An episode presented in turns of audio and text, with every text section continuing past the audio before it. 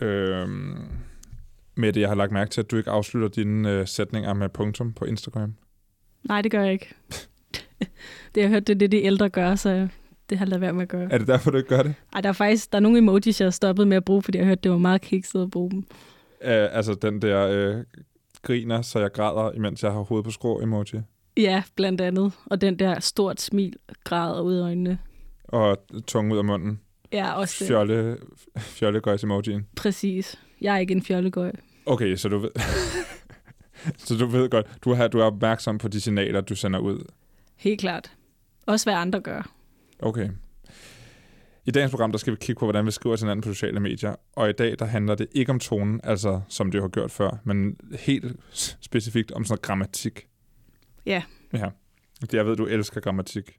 Jeg har faktisk... Øh, jeg kom på øh, længere historie omkring Twitter, men jeg havde en Twitter for 100 år siden, så kom jeg på igen. Og så min mor er ikke på nogen sociale medier, men så kom hun på Twitter for øh, sidste år, og hun øh, arbejder på et forlag, så i den første tid, så fik jeg lige sådan en gang om ugen, fik jeg lige en sms, hvor jeg lige fik at vide, hvilke grammatiske fejl, jeg havde lavet den uge på Twitter. Ej, okay. Det er jo sådan next level irriterende mor på sociale medier. Præcis, men jeg ved, det kommer et kærligt sted fra, så jeg har ikke så meget imod det. Det er hendes måde at vise kærlighed på, at rette min grammatik. Men, men måske kan man, når man har hørt det her program, få et andet forhold til, hvordan man øh, gebærder sig grammatisk på sociale medier, fordi det kan være, der er en pointe i det. Det er der. Jeg taler nemlig med Eva Skafte Jensen, som jeg ved, du også er fan af. Jeg er kæmpe fan af Eva. Som er øh, seniorforsker ved Dansk Sprognævn, også nogle gange med i øh, Klog på Sprog på DR P1. Yes. Så og derfor, vi skal nemlig, vi to med det, skal tale om forskellige generationer, øh, hvordan de skriver, og hvad der er cool, og hvad der er cringe. Fungerer det? Ja, det lyder som, nu er vi på en ungdomsradio, ikke? Jo. Nå, så skal vi tale om øh, at få mange følgere og visninger på TikTok, for øh, det er jo meget nemmere at gå viralt og blive berømt her. Altså, det sker jo. Ikke for nogen af os. Øh, nej, men, ikke for mig nu i hvert fald. Men det er nemmere at gå viralt på TikTok. Og det skyldes jo blandt andet TikToks algoritme og den her For You-page, som vi dykker længere ned i senere. Og så skal vi øh, til sidst så skal vi uddele noget content. Mm. Som vi jo altid gør. Og der ved jeg, at du glæder dig rigtig meget til at uddele det content, du har med. Jeg håbede lidt, at vi kunne starte med det, men lad os vente med det til ja, til sidst. Det er sådan en uh, god bid. Ja. Mette Skamrits, tak fordi du gad at komme. Mit navn er Anton Gade Nielsen. Velkommen til All Caps. Mette Skammerits indehaver, stifter og øh, daglig leder af min profilen Skammekrogen. Danernes lys. Okay. øhm, vi skal jo tale om generationsclash i den her udgave af All Caps, ikke? Og øh, der har jeg jo som 32-årig mand, øh, far til en to, toårig, der har jeg fundet ud af, at jeg ikke længere er trendsetter. Nå, hvordan var det? Ja, det, er hårdt, det er hårdt. Det er sådan en ting, som jeg skal leve med resten af livet på en eller anden måde. Jeg fandt ud af det i folkeskolen, da jeg havde røde bukser på, og alle de andre havde sorte bukser på. Okay, ja, ja. Jeg, troede, du var trendsetter. Nej, det, det var ikke noget, der hang ved. okay. Øhm, men du er jo konceptudvikler hos Holm Kommunikation. Og øh, på den måde skal du jo på en eller anden måde, altså måske ikke trendsætte, men trendspotte og finde ud af, hvad der rammer de unge, hvad der fungerer, hvad der ikke fungerer. Ja. Øh, blandt andet de unge, ikke? Jo, helt klart. Altså, når man skal lave kommunikation til folk, så er noget af det første, man gør, er at segmentere folk. Altså, hvem er målgruppen for ja. det, du skal lave noget til? Og der er jo virkelig stor forskel. Altså, en af mine største pet peeves, der er det, når folk siger, at vi skal lave kommunikation til de unge. Men hvem er de unge? Altså er det, det er folk lige fra 8. klasse til, til no offense din alder, Anton, men altså folk, der har... Det er jo en målgruppe. Jamen det er jo det. Hvem er den? Altså jeg siger det lidt sådan... Øh, hvis du skal købe en gave til en ung person, så skal du også lidt vide lidt om personen. Du kan ikke købe den samme gave til en, der går i 8. klasse, eller en, der bliver 35 og har halvandet barn, ikke? Eller sådan. Halvandet barn. Ja. Ja. Ja, det er en god pointe. Okay, så vi kan ikke bare sige, at vi skal ramme de unge.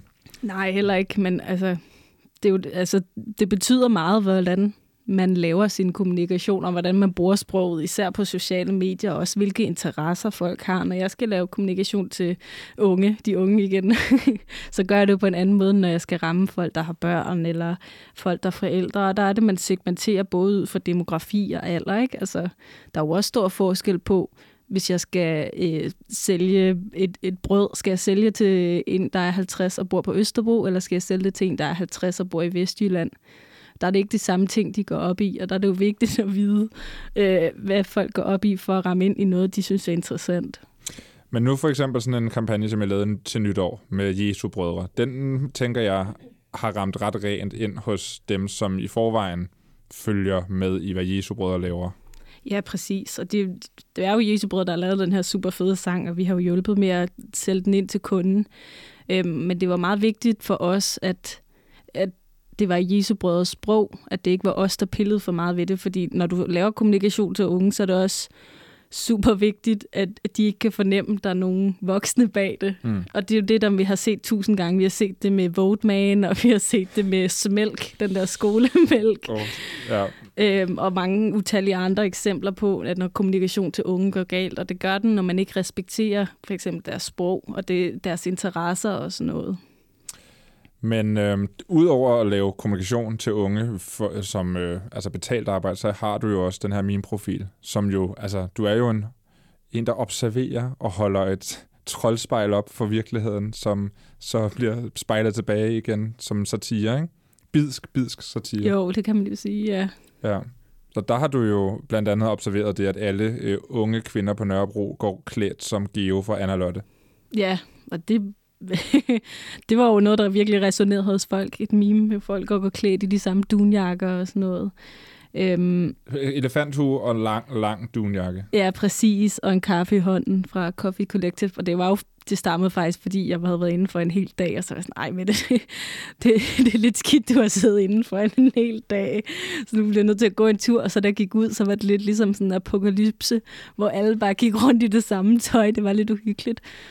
Og så kom jeg hjem og lavede det, og skulle være sammen med veninderne om aftenen, og så testede den lige på hende, og så var jeg sådan, gud, ja, det er rigtigt. Og så var sådan, og så kunne folk virkelig godt lide det, og det blev delt, og forfatteren Olga Ravn, hun døbte Anna og Lotte Kåre. Det der, fordi det blev sådan helt trend med, at folk gik klædt, som om at de var børn. Ja, de var børn, var med i Anna og Lotte med sådan blomstrede kjoler og påfærmer og sådan lidt 90'er børnetøjsmode, ikke? Og det var en ret, øh, en ret genial øh, udvik- videreudvikling af dit Geo øh, fra Anna Lotte meme. Og så det næste, du lavede, var Le- Lego-manden. ja, Lego-manden også i dunjakke. Jeg har faktisk et nyt et på vej, jeg skal lige have lavet færdigt, som handler om de her unge piger, der render rundt i København.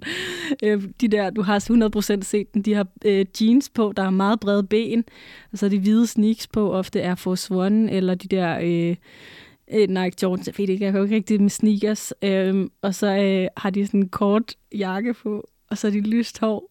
Du ved 100% hvordan de ser ud. Men du er jo en, du er jo en ungdomstrendsspotter. Ja, det kan man jo sige. Ungdomstrendsspotter. Bare kald, øh, kender typen, skal bare ringe til mig. Ja, så du vil altid kunne gætte, hvor unge fra Nørrebro bor. Ja, ej, en af grundstenene i memes er jo det der med at se stereotyper og se sammenhæng og se trends. Altså når folk begynder at gå klædt ind, så er det jo også sjovere, at man begynder at lægge mærke til det.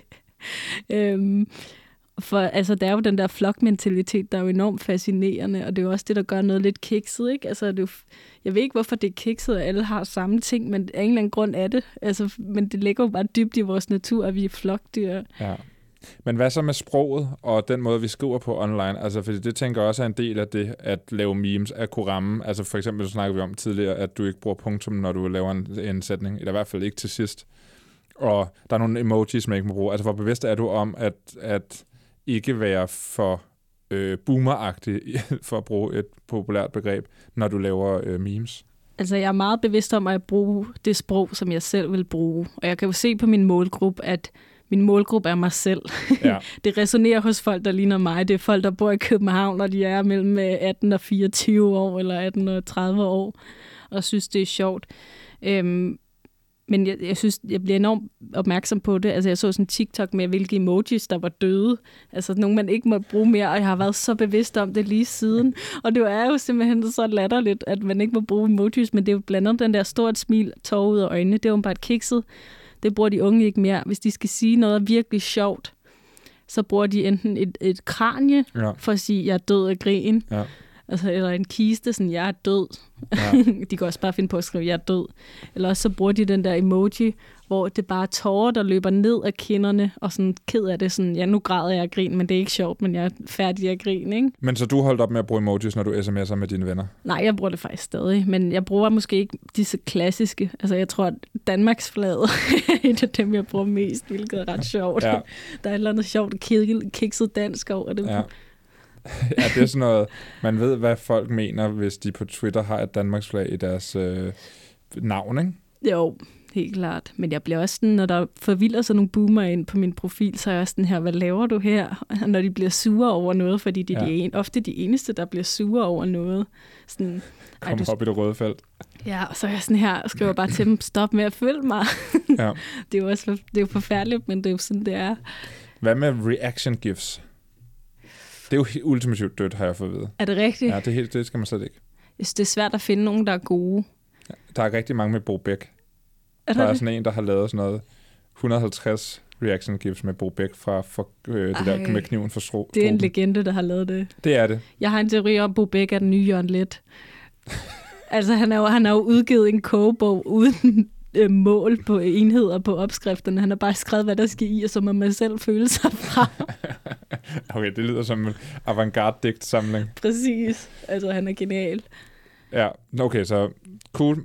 Det er godt lige at få, øh, få styr på, hvad en trendspotter som dig går og bruger. Du har jo tydeligvis ikke spottet det med øh, reaction gifs. Nej, ikke nu. Men, jeg men det er også irriterende at bruge.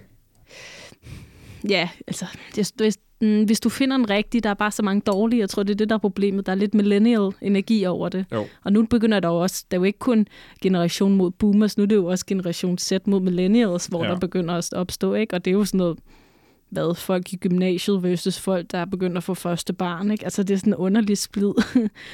folk, der synes, begynder at synes, nogle ting, millennials gør, er, er kikset.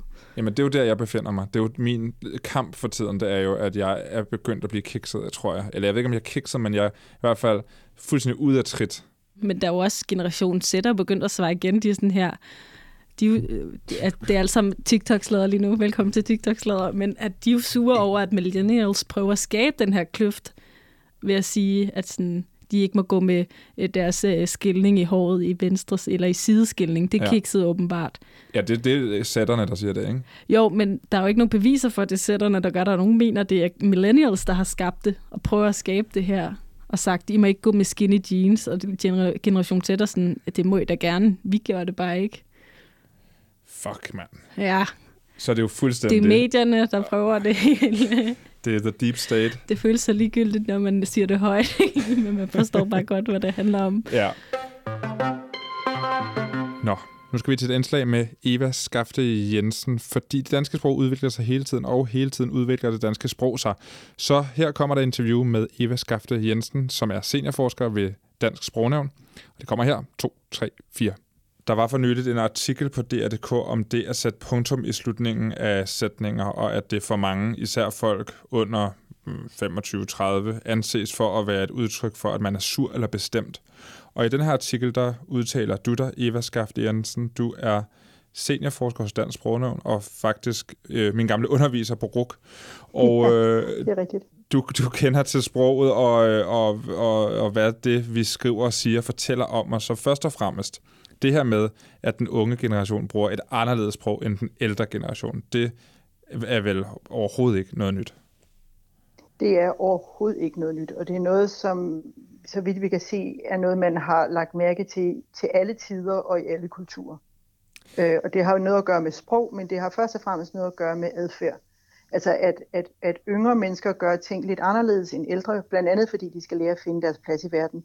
Og noget af det, de gør anderledes end ældre, det er det med sproget. Og, og, og, og lige i den, i den her sammenhæng, der taler vi jo om samtaler på sociale medier og via Messenger eller sms, og så ja. taler vi jo ofte om skriftsprog, fordi det er jo, øh, ja. altså man kan selvfølgelig også gøre det FaceTime og ringe, men, men når vi taler om skriftsprog, ja. er det så, øh, vil du sige, det er rigt, en rigtig antagelse, at vi bruger og bliver konfronteret mere med skriftsprog nu, end vi gjorde for bare sådan noget øh, 10-20 år siden? Ja, det er i hvert fald sådan, at vi, kan, vi alle sammen bliver konfronteret mere med øh, skriftsprog af typer, vi ikke er vant til at se, eller tidligere har været vant til at se. De, de typer skriftsprog, som alle havde adgang til sådan øh, i forskellige sammenhæng, det, var, det har i høj grad været forskellige former for redigeret skriftsprog, altså aviser, bøger, øh, akademiske opgaver, skoleopgaver osv., manualer. Øh, alle de former for, hvad skal man sige, produceret skrift, hvor nogen på et eller andet tidspunkt i processen læser øh, korrektur og, øh, på, og beslutter endelig på et tidspunkt, at nu er det klar til at møde sin omverden. Og det har ændret sig. Nu ser vi alle mulige typer skriftsprog i altså, Facebook-opdateringer og Instagram og øh, chatbeskeder og, og alt muligt sms'er, der kører frem og tilbage. Og noget af det er stadigvæk forbeholdt ganske få mennesker. En, en sms til mig er sendt til mig. Mm. Men, meget, øh, men meget af det skrift, vi møder nu, møder vi... Øh, altså, vi møder det under lidt andre former, end vi tidligere har gjort. Altså hvor man tidligere godt har kunne skrive beskeder, også private beskeder, så har de mere været forbeholdt de enkelte mennesker, på samme måde som sms'er er nu. Men nu kan man godt skrive, øh, skrive på hinandens Facebook-opdateringer, øh, øh, altså give sit eget besøg med, og dermed dele det, man har på hjerte med alle de andre, der også kan se den samme. Mm. Det er det samme. Og det er anderledes, end det har været før. Ja, for det er rigtigt. Man kan jo kunne, man kan jo kunne bruge sit, sit kreative sprog eller sit hverdagsskriftsprog til at skrive breve eller små noter eller øh, små sædler, man kunne ja. sende til hinanden i folkeskolen eller lægge på hinandens dørmåtte, hvis man lige var forbi. Men det her ja. med, at man på den måde ser en masse andre menneskers måder at skrive på, som ikke nødvendigvis er underlagt de her officielle regler for, hvordan man skriver. Det, det er vel sådan en internetting. Ja, det er en internetting, og det er kommet, altså, og øh, om internetting, der inkluderer vi så også øh, sms-sprog. Mm, ja. Altså hvis vi tager det, ser det under et, altså den form for digital skrift, som, øh, kan, som kan blive henvendt til en enkelt person, og også nogle gange være i lukket rum. Altså man kan også have en, man kan også have en chat kørende med en person, for eksempel på, på, øh, på Messenger eller noget. Ikke? Da, da vi begyndte at sms'e på gamle mobiltelefoner, ja. nu faldt jeg lige over, over en artikel fra 2001 på Information, som snakker om det ja. her sms-sprog, og det var jo en helt ny måde at skrive på, for der var utrolig mange forkortelser ja. og sammentrækninger. Ja. Og det var jo er, det kan jeg selv huske, af, af praktiske årsager, fordi at øh, sms'er kostede penge, og hvis du skrev for meget, ja. jamen, så skulle du op og bruge to sms'er til at formidle dit budskab, ja. end bare en, og så blev det lige pludselig dobbelt så dyrt. Så, så det var ligesom sådan en praktisk foranstaltning, men udover at man ja. forsøgte at spare penge, hvad har denne her hurtige form for tekstbaseret samtale gjort for at ved vores måde at skrive på? Den har i hvert fald gjort det, at øh, man i mange sammenhæng nu ser en større tolerance over for ting, der er skrevet forkert, altså stavet forkert med forkert tegnsætning eller øh, formuleret kluntet. Øhm, og vi kan se, at det også har udviklet sig sådan, at for eksempel i debatforumer, der har det tidligere, og tidligere mener jeg sådan for 5-8 år siden, været helt almindeligt, at man kunne angribe hinandens skriftsprog, øh, for eksempel på øh, nationen.dk. Det kan man ikke rigtig mere. Altså hvis man nu siger, hov, hov, hvor fik du egentlig din skoleeksamen fra? Så vil der være andre i den tråd, der siger, hvad, forstod du ikke, hvad jeg skrev? Ja. øh, øh, der, er sim- der, der er simpelthen der er sket et skifte i holdningen til, hvordan man kan skrive, og hvornår det er ok at skrive, uden at holde sig til de normer og regler, der er udstukket for eksempel af retskrivningsordbogen. Der er, der er jo, som du siger, et, et helt klart regelsæt i forhold eller i forbindelse med skrift og tegnsætning i sådan øh, det formelle ja. sprog, altså øh, retskrivning, øh, du, du, du skal sætte komma de rigtige steder og sådan noget, du skal aflevere en stil ja. i skolen, øh, men og de regler gælder ikke nødvendigvis, når man skriver inde på internet, men til gengæld gælder der nogle andre sådan lidt mere uformelle regler i forbindelse med, med ja. det her hverdagssprog. Ja, det gør der, og noget af det, vi kan se, er, at øh, altså, pause- og stoptegnene simpelthen forsvinder. Og der er, det er ret almindeligt, at folk slet ikke sletter, sætter slutpunktum. Øh, og det, og det er noget, man, kan man har bemærket faktisk i store dele af den vestlige verden her i løbet af de sidste øh, 10 års tid, Der er rapporter også fra, fra USA om, at øh, studerende bliver bekymrede, hvis deres venner sætter slutpunktum i en sms, fordi så tror de, de er sure. kan, du, kan du regne ud, hvorfor et slutpunktum skulle betyde, at man var sur? jeg, jeg ved jo ikke præcis, hvorfor det skulle være, men jeg har da overvejet, hvad, hvad det kan være kommet af. Og øh, måske kan, altså det, det, det er jo i hvert fald tydeligt, at der er opstået en, en, en ny tolkning af, hvad punktummer og slutpunktummer øh, overhovedet gør. Altså hvor man, hvor man i traditionelt skriftsprog bruger punktum til at afslutte noget med, og det kan være sætning, og det kan dermed også være, hvis det er den sidste sætning i en tekst, så kan det være en hel tekst. Det kan være det aller sidste i en 500 siders langs roman, så kan der være et punktum til sidst, og så er det slut. Og det er jo en, en, en, et signal til en praktisk afgrænsning af, hvor noget, hvornår noget slutter, og noget andet kan begynde. Og det er og, og undervejs i forbindelse med den form for, altså for sms og øh, chat skrift, vi ser nu, der er der kommet en ny fortolkning, som måske har noget at gøre med, at, at den forbindes med øh, traditionelt skriftsprog, som man måske prøver at øh, gøre oprør mod. Det kan også have noget at gøre med, at netop fordi punktummet er et sluttegn, så, af, så, så, så signalerer det jo, at nu er noget færdigt.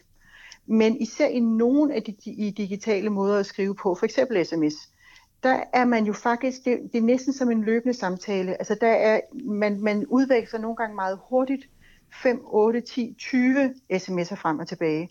Og der kan, der kan et punktum måske være blevet tolket som, at nu er noget færdigt, nu er vi færdige, slut. Men, men jeg skal straks sige, at det her det er noget, som jeg har overvejet, og jeg har ikke, det er ikke noget, jeg har undersøgt, og det er ikke noget, som jeg ved, om, om holder for en nærmere efterprøvelse. Men det kunne være interessant at se, hvad, øh, hvis man går tilbage i historien og se, hvordan det har udviklet sig. Og det, det ved jeg simpelthen ikke. Men det er noget, jeg har overvejet, at det kunne være det. Ja, det kunne også have noget at gøre med, øh, altså, man sætter heller ikke øh, punktum i overskrifter. Altså, at hvis, hvis det hele Nej. foregår lidt i nogle overskrift-statements, så skal der ja. heller ikke være punktum. Øh, ja, og det er absolut også en, en, en mulig analyse, og der er endnu en tredje, som er, at det kan, have noget, det kan være noget, der bliver forbundet med voksengenerationen. Mm. Hvis man nu er øh, 10-15 år, og ens forældre, som jo så er tilsvarende en generation ældre, altid meget omhyggeligt skriver øh, normkorrekt og skriver punktummer og kommaer på de måder, som, som de har lært i skolen, så kan det være noget, der er blevet opfattet som noget, der hører voksengenerationen til. Og det kan man jo godt have behov for at gøre sig fri fra.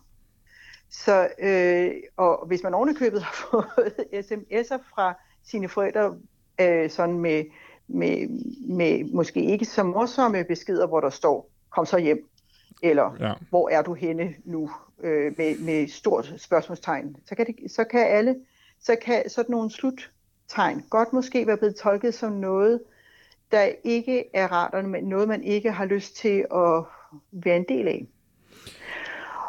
Og så noget, jeg også har tænkt på, det er, at de tre muligheder, vi lige har præsenteret hinanden for, de kan sådan set godt alle sammen i et eller andet omfang øh, være, være, hvad skal man sige, være en del af en, være hver sin lille del af en større bevægelse. Altså de kan alle sammen godt være rigtig øh, sammen. Det er ikke så usædvanligt, når, når ting ændrer sig i adfærd eller i sprog, at der faktisk er mere end én ting, der gør, at, øh, en, at der sker noget nyt. Men meget det her med at skulle øh, distancere sig fra tidligere måder at kommunikere på, det er jo også, øh, tænker jeg, noget, man, man har set, som, som du sagde tidligere, det er noget, man har set før. Og, og, og ja. nu kan man også se, at, at, øh, at emojis øh, er gået fra at være noget, de unge brugte til noget, deres forældre bruger, og derfor ja. per definition ikke længere noget, unge bruger.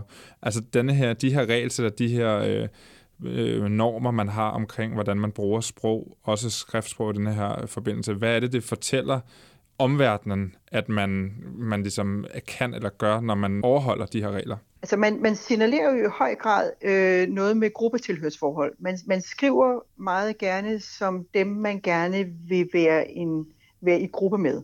Og det er fuldstændig som alle mulige andre former for sprog, at man gerne vil tale det sprog, som dem, man gerne vil være i gruppe med taler. Altså det, vi kender det fra familien, vi kender det fra skolegården, vi kender det fra, når vi bliver ældre og får et nyt arbejde. Vi vil gerne, vi vil gerne være en del af gruppen. Og så finder vi ud af, hvordan man gør i gruppen, og så retter vi os efter det. Og efterhånden kan vi jo også selv få indflydelse på, hvordan gruppen, hvordan gruppen gør. Og det gælder for tale, men det gælder så sandelig også for skrift. Og hvis, øh, hvis der er nogle andre regelsæt, altså nogle parallelnummer, øh, i den måde at skrive på, som man kan se for eksempel på Instagram og på, og på Facebook og sms og forskelligt andet, så øh, er det meget naturligt, at man prøver på at rette sig efter de, altså man prøver at regne ud, hvad parallelnummerne er, og rette sig efter dem. Med hensyn til det med emoji og hvem det er, der bruger dem, så er det rigtigt, at det har jo i høj grad været noget, man tænkte på som et ungdomstræk. Men for det første så er dem, der brug, som man forbandt det med i sin tid, altså i nullerne, de var i mellemtiden ikke så unge mere. Nej. I hvert fald ikke så unge. De er blevet voksne. Øhm, og øh, det betyder, at altså, så der er både noget, der handler om, at dem, der var unge dengang, muligvis har taget det med sig, men de er ikke helt så unge, at de faktisk, at, det, at de ligesom hører til den gruppe, man ville øh, sådan bredt kalde de unge i denne her sammenhæng. Fordi med, med de unge i denne her sammenhæng, der tænker man mere på teenager og, og, og folk meget tidligt i 20'erne. Mm. Øh, og, og, der, og, og der, der er det jo simpelthen nogle nye mennesker, det er nogle nye individer, der er nogle nye årgange, som nu er de unge. Og dem, der er dem, der brugte emojis dengang, dels er de selv blevet ældre, og dels så har de også som, som årgangen øh, taget de træk med sig som noget, der var med til at identificere dem som gruppe. Og igen kan de unge godt have brug for at distancere sig fra det ved simpelthen at gøre noget andet.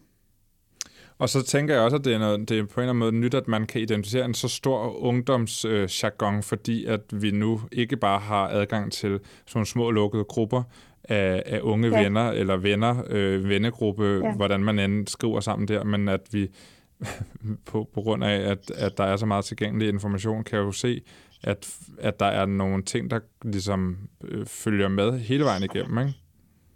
Jo, jo og, det, øh, og det er jo nok meget anderledes, end det var for eksempel, da jeg var ung i øh, slutningen af 70'erne og op gennem 80'erne. Øh, fordi der var jeg jo ung med de andre, jeg kunne, kunne se og høre og røre ved, sådan i bogstavelig forstand. Øh, mens man nu kan være ung sammen med folk, som man ikke deler fysisk rum med. Man kan være ung øh, på tværs af landegrænser, og man kan være ung på, med, med alle folk i, i det her land, uanset om man i øvrigt møder. Så der kan godt opstå nogle, nogle, nogle ret spændende nye normer der, som, som alle, har nogle lidt andre vilkår end dem, som jeg blev mødt af, eller som jeg blev socialiseret ind i, da jeg var ung. Fordi der simpelthen er et, et, et, kan opstå skriftsprog, som ikke nødvendigvis har noget at gøre med øh, det, man taler i, i, i den gård, man vokser op, eller, øh, eller, eller den skole, man går på, eller den ungdomsklub, man, man, man besøger. Og så, så der er grupperne blevet større. Ja, det, det er sådan den, øh, den globale skolegård. Ja. Ja, jeg, jeg, nu øh, lige her til, til næsten til sidst, øh, det her med, at, ja. at, at unge, altså, jeg synes jo, at man får, øh, man har jo altid tænkt, at på en eller anden måde få skudt i skoene som ung, at man øh, ødelægger sproget og, og taler ja. øh, for meget slang og ikke overholder reglerne ja. og sådan nogle ting.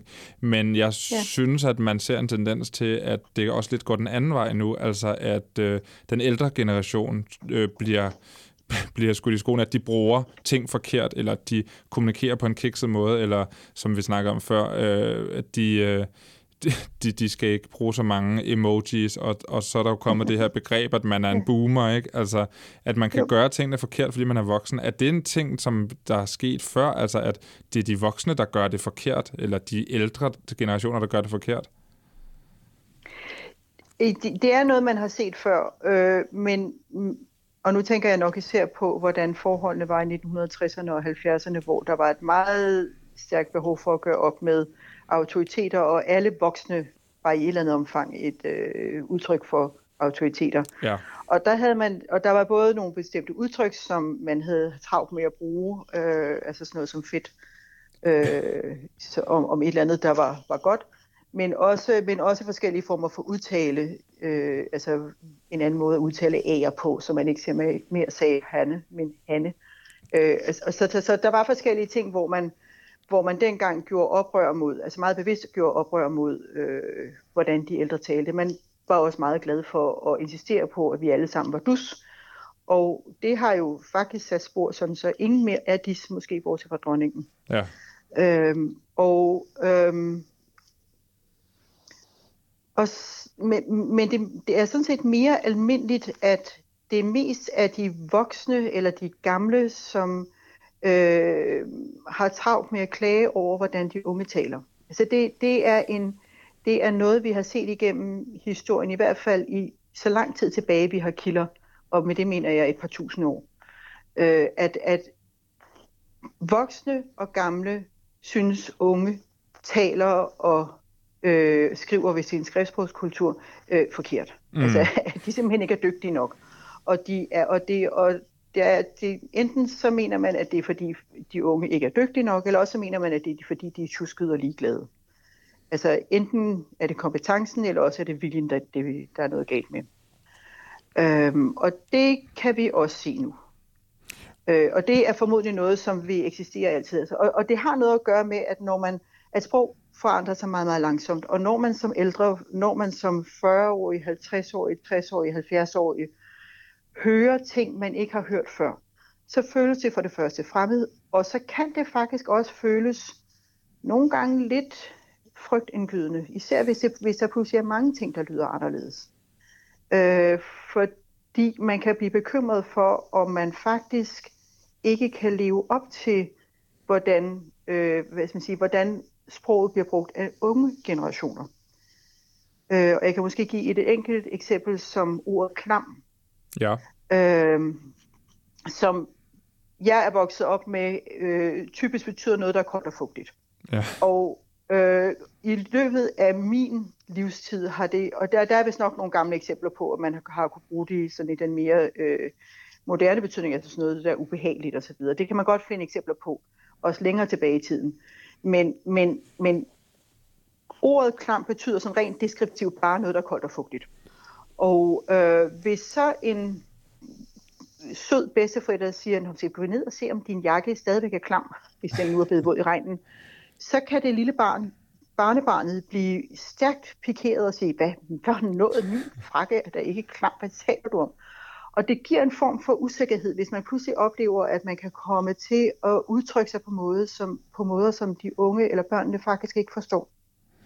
Altså det er et eller andet med, at når verden ændrer sig, så kan man også blive bekymret over, at den ændrer sig på måder, man ikke helt er med på. Ja. At man simpelthen ikke har fanget det. Men, men sådan en gang for alle, er der, er der, er der grund til bekymring for, at sproget øh, degenererer og, og bliver, bliver uforståeligt for, for fremtiden, fordi vi øh, udvikler os på den måde. Jeg synes jo på en eller anden måde, det er et udtryk for sådan lidt kreativ, kreativitet og en stor sprogforståelse, at man kan lege med det og ændre nogle betydninger, men ja. er det, skal, man, skal man være bange, eller skal man være optimistisk? Man skal nok mere være optimistisk, og så indse, at der, at der altid er øh, et kreativt element i sproget, som enhver ny generation simpelthen vil have enormt meget lyst til at lege med. Og, øh, og det er også en af drivkræfterne i, hvordan sprog forandrer sig. Og så kan man så overveje, om det fører til, at, at, at ting bliver forståelige. Altså hvis vi sætter os ned og læser øh, dansk fra 15- eller 1600-tallet, så er det ikke så let at forstå. Mm. Øh, men det var det jo for de folk dengang, og det var det også for deres børn og deres børn. Øh, så, så det er ikke inden for livs, ens egen livstid, at det vil blive uforståeligt, men det kan det jo godt blive på længere sigt. Altså det kan godt være, at folk om 3 eller 400 år ikke vil kunne forstå, hvad det er, øh, vi skriver nu. Tak, Eva. Så tak. Det var Eva Skafte Jensen, seniorforsker ved Dansk Sprognævn. Det er faktisk, jeg har faktisk haft mange diskussioner med ældre borgere og sådan noget omkring sproget. Ja. Fordi der er jo mange ældre mennesker, der lever med det, der hedder guldalderprincippet, at de mener, at sproget har været komplet på et tidspunkt, at da de voksede op, der var sproget færdigfuldendt. Ja. Og sproget må ikke ændre sig, og de mener, at sproget er blevet fattigere, fordi der har været sådan nogle undersøgelser med, at børn ikke øh, i skolealderen ikke vidste, hvad nogle bestemte ordsprog betød. Ja. Fordi de ikke bruger dem mere, og så mente ældre mennesker så, at sproget var blevet fattigere. Men sproget er blevet så meget rigere, vi bruger bare, altså vi har andre ord, alt det internetsprog, vi har, som ældre mennesker ikke bruger, fordi de ikke er vokset op med den her øh, internetkultur. Nå, men øh, lad os prøve at hoppe videre til øh, TikTok.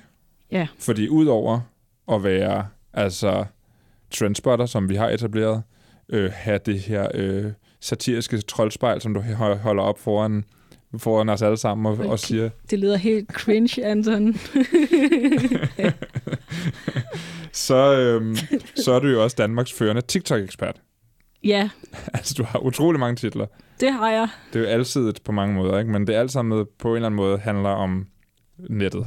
Du er, ja. meget, du er, meget, du er meget på nettet. Jeg er en rigtig internetperson. Ja.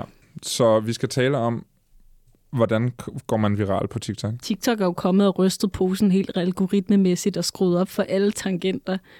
Øh, så altså, vi ser det både fra musikbranchen, men ja. også fra influencer på platform, at de fra den ene dag til den anden øh, går viralt. Og nu er lidt imod det udtryk, fordi det har lidt mistet sin betydning. Ikke?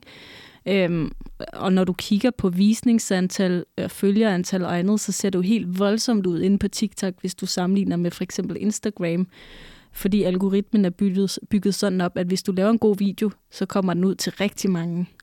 Ja, og det er jo lige præcis det her med, at du på TikTok kan have måske noget forholdsvis kedeligt indhold, men alligevel have flere tusind følgere. Altså på den måde blive, øh, blive det, man hvis man var på Instagram eller Facebook, ville betragte som en anselig øh, influencer-type, ikke? Jo, det er jo det. Øhm, der er jo mange inde på TikTok, hvor de laver en video. Og så går de viral. Så får de 90 øh, procent af alle deres følgere, ikke? Og så kommer du ud til rigtig mange, så har den øh, måske, hvis du er heldig, 10 millioner visninger på den video. Ja. Så videoen efter du har den, får måske maks 2.000 visninger. Ja fordi den, den gør det, at den nulstiller algoritmen hver gang, så det er contentbaseret. Men det, prøv, lad os prøve at snakke lidt om, hvordan det er, det sker. Når du laver, hvis jeg laver en video og lægger den på TikTok, hvad sker der så med den? Først så sender den øh, videoen jo ud til nogen, der har samme lignende interesser som dig, fordi det er jo netværk. Den kan også sende det ud til nogle af dine følgere. Øhm, men det, er jo, det, der er unikt ved TikTok, er jo også, at du ikke behøver at følge nogen for at lægge indhold op. Du har jo de her, en todel starttid. Du, har jo det, du kan enten vælge at se indhold for dem, du følger, ligesom man kender fra Instagram, hvor det er feedbaseret, eller du kan vælge øh, det, der hedder For You-page, og det der For You-page, det er den, de fleste bruger. Øh, og det er jo egentlig kurateret indhold, baseret på dine interesser, hvor du bare kan blive ved med at scrolle, så du altså, det unikke er jo også, at du ser på mennesker, du ikke kender. Hvis du går ind på Instagram, ser du mennesker, du følger ud fra dit feed, så du ved, hvad du kommer op. På TikTok går du ind og regler, bliver ved med at se i flere timer på mennesker, du ikke kender. Og så lærer øh, TikToks algoritme at finde ud af, ud fra hvor hurtigt du swiper væk, hvor tit du trykker like, og hvor lang tid du ser en video, hvad du kan lide. Ja, eller hvis du trykker, du kan også trykke, du ikke er interesseret. Altså det, ja. det kræver lidt mere træning af algoritmen, øh, inde på TikTok, og det er også det første, jeg siger til folk, når de åbner den. Du skal ikke tage dig af det, der kommer i starten, fordi hvis du først downloader TikTok og åbner appen, så det, du bliver præsenteret for, det er sådan en række på et eller andet 20 groft definerede emner, for at se, hvordan du reagerer den, så den kan putte dig i nogle kasser. Måske er det en fodboldvideo, så, og så sådan, jeg kan ikke lide fodbold, så swiper jeg videre. Okay, så ved I med det, hun kan ikke lide fodbold, så vi sætter lad være at give hende mere fodbold. Så kommer der noget om... Øh, noget dans eller musik, og så sådan, kan hun lide dans og musik? Ja, så er det en stor grov kasse, så går de måske mere ned. Kan hun lide popmusik? Kan hun lide hiphopmusik? Og så tester de det af. Så lige så snart du har testet din algoritme og trænet den, så får du også mere indhold, som du kan lide. Ja. Og, det og, kan... og så bruger du længere tid på appen, og så til sidst så er du afhængig. Og...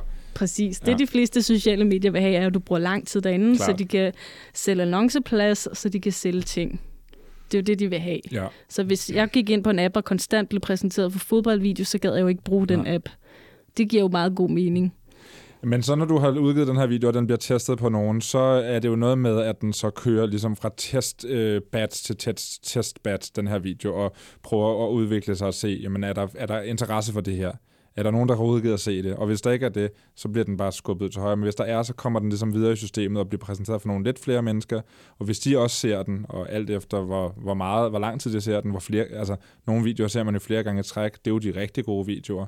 Øhm, liker dem, begynder måske at subscribe på den person, der har lavet den, så, øh, så ved algoritmen, at her der har vi et hit.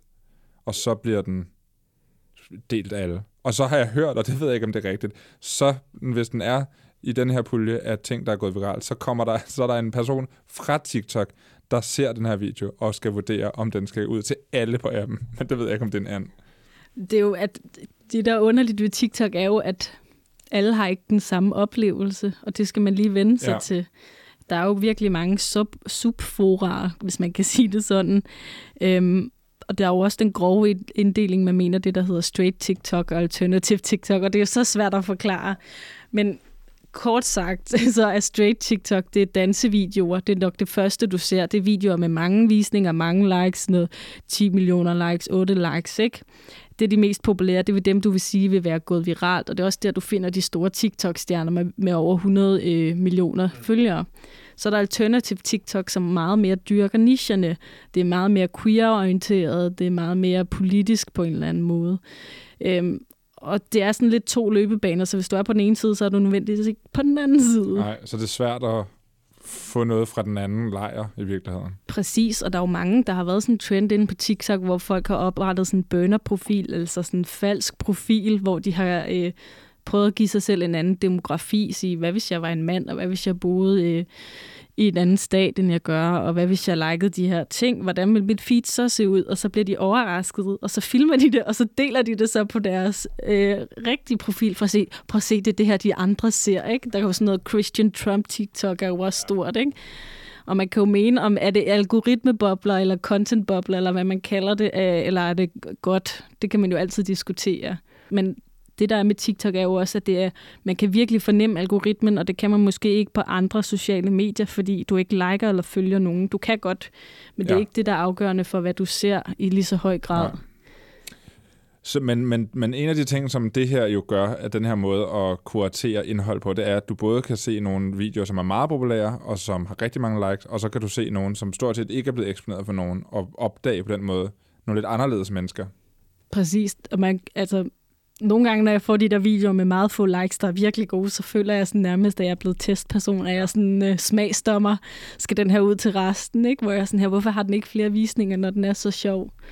Så har du magten. Ja, præcis. Ej, det lyder forfærdeligt, men ja. Det er sindssygt svært at blive populær på øh, Instagram, hvis du ikke er en kendt person i forvejen, eller altså for os mine profiler, vi får næsten kun følgere, hvis vi bliver delt af nogen, der har en større profil. Og det for eksempel være Anders Hemmingsen, eller morfar fortæller, eller en kendt person, eller noget. Det er den måde, man får følger på. Men det kan være lidt irriterende, fordi det gør, at alle begynder at opføre sig på samme måde for at blive ramt i algoritmen ja. på din Explore-page. Alt ligner jo hinanden, på ja. trods af, at det er 500 forskellige profiler. Og sådan er det ikke på TikTok, fordi de visker tavlen ren hver gang. Der var også det der med, da Instagram skiftet fra kronologisk feed til random feed, ikke? Altså sådan, det er jo fordi, de lavede den der samme testfunktion, ja. ikke? For at, at du skal bruge længere tid på appen, fordi du kun ser relevant indhold. Det var folk sure over. Men jeg tror, hvis du gik tilbage til et kronologisk feed, så ville du lige pludselig øh, følge lidt færre mennesker, end dem du gør. Der er ret meget, der bliver sorteret fra, øh, som jeg, der er nogen, jeg følger, som jeg aldrig nogensinde ser noget fra, men, så, men de laver jo ting stadigvæk. Det er jo det, og den der måde, TikTok gør det på, det gør de fleste sociale medier også, det gør øh, YouTube også, men det er jo lidt anderledes, fordi du ikke skal lede efter ting. For eksempel på YouTube, der har du det, der hedder click-through rate. Ja. Hvor, hvor sandsynligt er det, at folk vil klikke på din video. Så der betyder ting som titler og thumbnails sindssygt meget, og hvordan du laver dine thumbnails, altså de der små ikoner, der er ude på startsiden. Fordi det vigtigste er at få folk til at klikke på din video, og så sætte den igennem. Ja. Så din intro er meget vigtigt, og og så er det også vigtigt, at det er langt content. YouTube belønner også, hvis det er over 10 minutter, helst over 20 minutter. Hvor TikTok er det præcis omvendt. Du skal ikke give din video en titel, du skal ikke give den en thumbnail, folk skal ikke klikke sig ind på dem det er mere indholdet i videoen, der er afgørende, end det er på YouTube.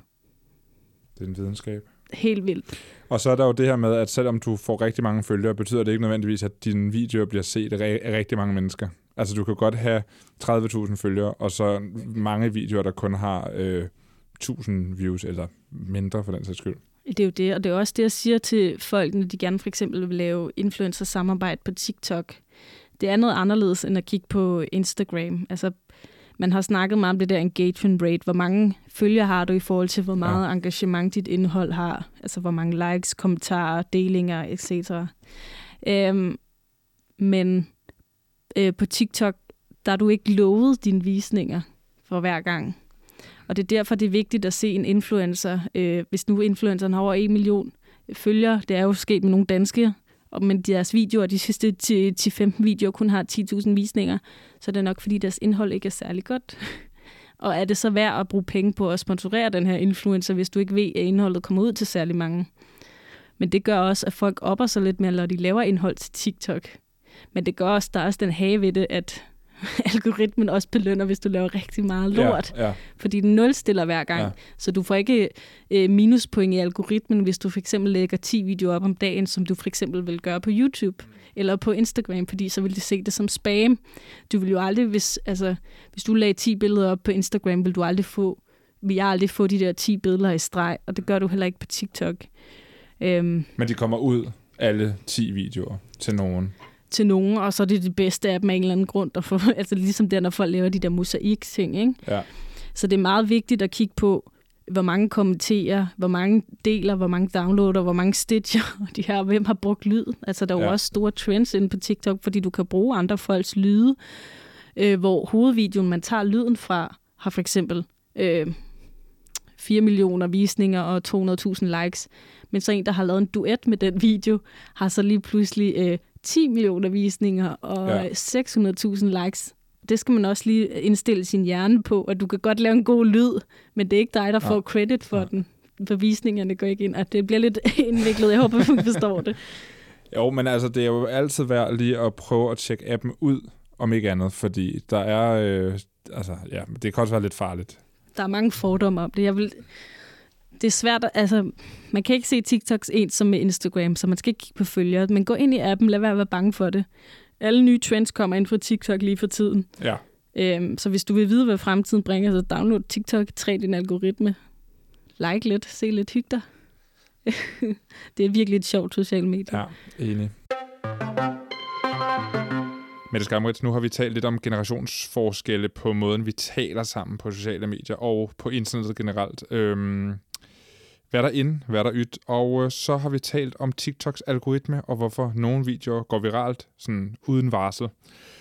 Øh, nu skal vi uddele et content, yes. som er, er denne her, det her faste element i Allcat, hvor vi anbefaler et eller andet. Og øhm, øh, nu har vi lige talt om TikTok, så jeg vil gerne lige starte, mm-hmm. øh, hvis det er i orden her. Endelig. Hey, øh, jeg glæder mig til at se, hvad du har fundet på. Jamen, jeg, jeg vil anbefale, at man går ind og, og på YouTube og tjekker øh, Dixie Øh, øh, Dixie D'Amelio. Ja. Dixie D'Amelio har jo lavet et talkshow. Coming to you straight from the heart of Hollywood, California. Welcome to the early late night show. Here's your host, Dixie D'Amelio. Hello, everyone. It's Dixie D'Amelio, and welcome back to the Dixie D'Amelio early late night show. Got it. Um, today we have a very special guest. I'm pretty sure he is the biggest Dixie stan. Har du set det? Nej. Nej, men det er rimelig sindssygt. Altså, jeg har jo... Øhm... Skal skulle forklare, hvem Dixie D'Amelio er? Ja, det kan godt være. Det kan godt være. Det kan godt være. Ej, men, ja, for det, hun, er jo, hun er jo søster til den største TikToker. Er ja. det ikke sådan? Prøv jo. lige at fortælle, hvem er det her, hun er? Charlie D'Amelio er nok den mest fulgte TikToker på TikTok. ja. øh, hun er kendt for at lave dansevideoer, øh, og hele hendes familie er blevet kendt, fordi de alle sammen har profiler, men hendes søster Dixie, hun er også blevet kendt nu, fordi øh, hun er også begyndt at lave musik og sådan noget, ja. og der er kommet en medieinteresse fra hende, og hun er meget karakteristisk, fordi hun har en meget dyb stemme, og hun snakker meget langsomt.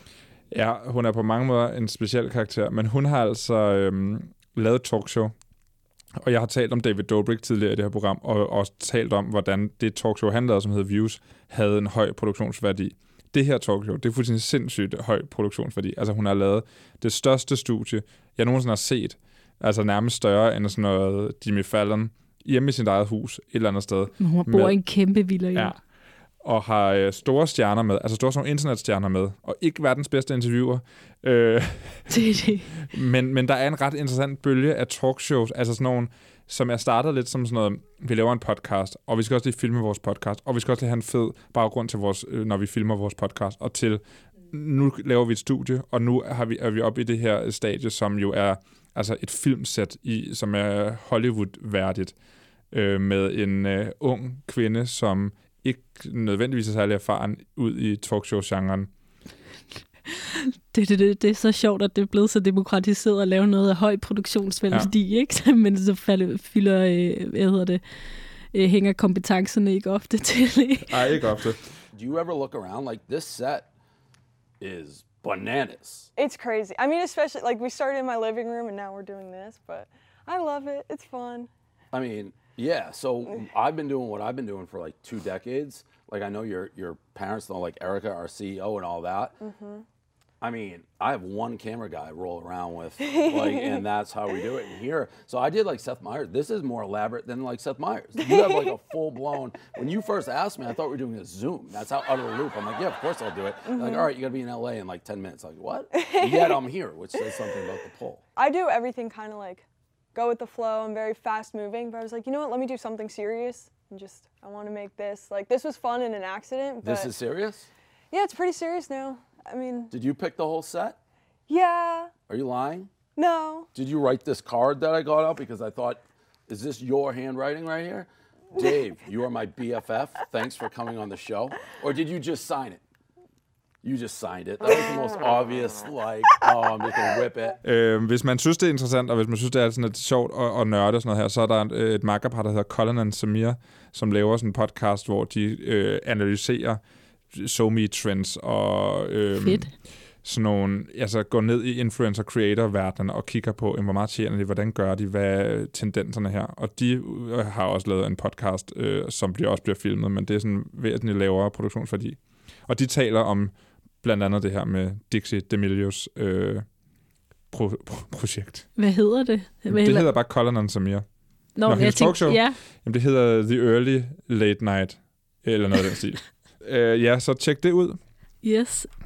Nu er jeg meget spændt på, hvad du vil anbefale. Jamen, jeg var meget i tvivl. Må jeg godt anbefale to ting? Ja, det har jeg, det har jeg lige gjort. Okay, jeg starter med den ene, som er en lidt mini-anbefaling, men det er, at mange ikke ved, at der faktisk er ret mange livestreams inde på TikTok.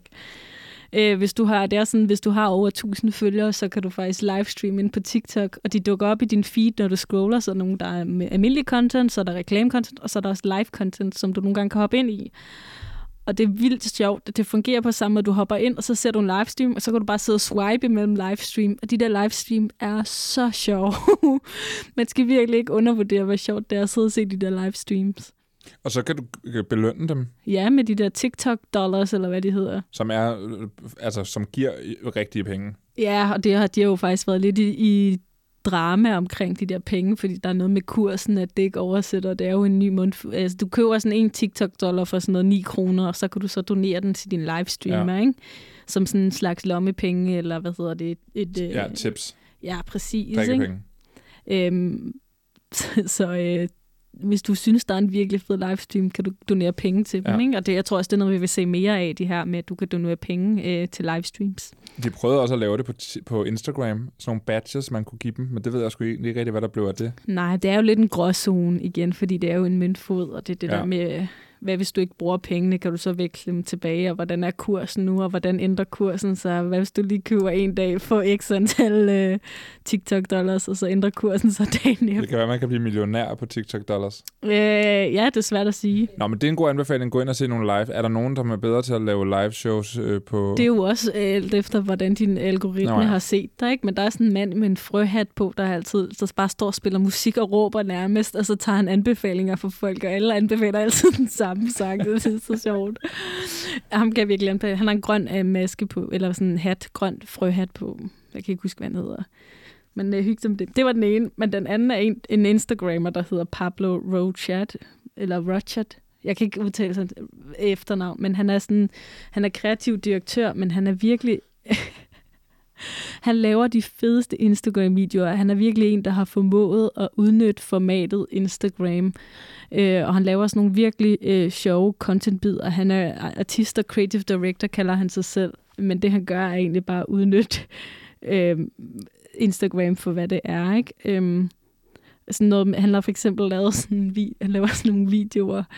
Det er vildt svært at forklare, men han laver sådan en video med sådan en due.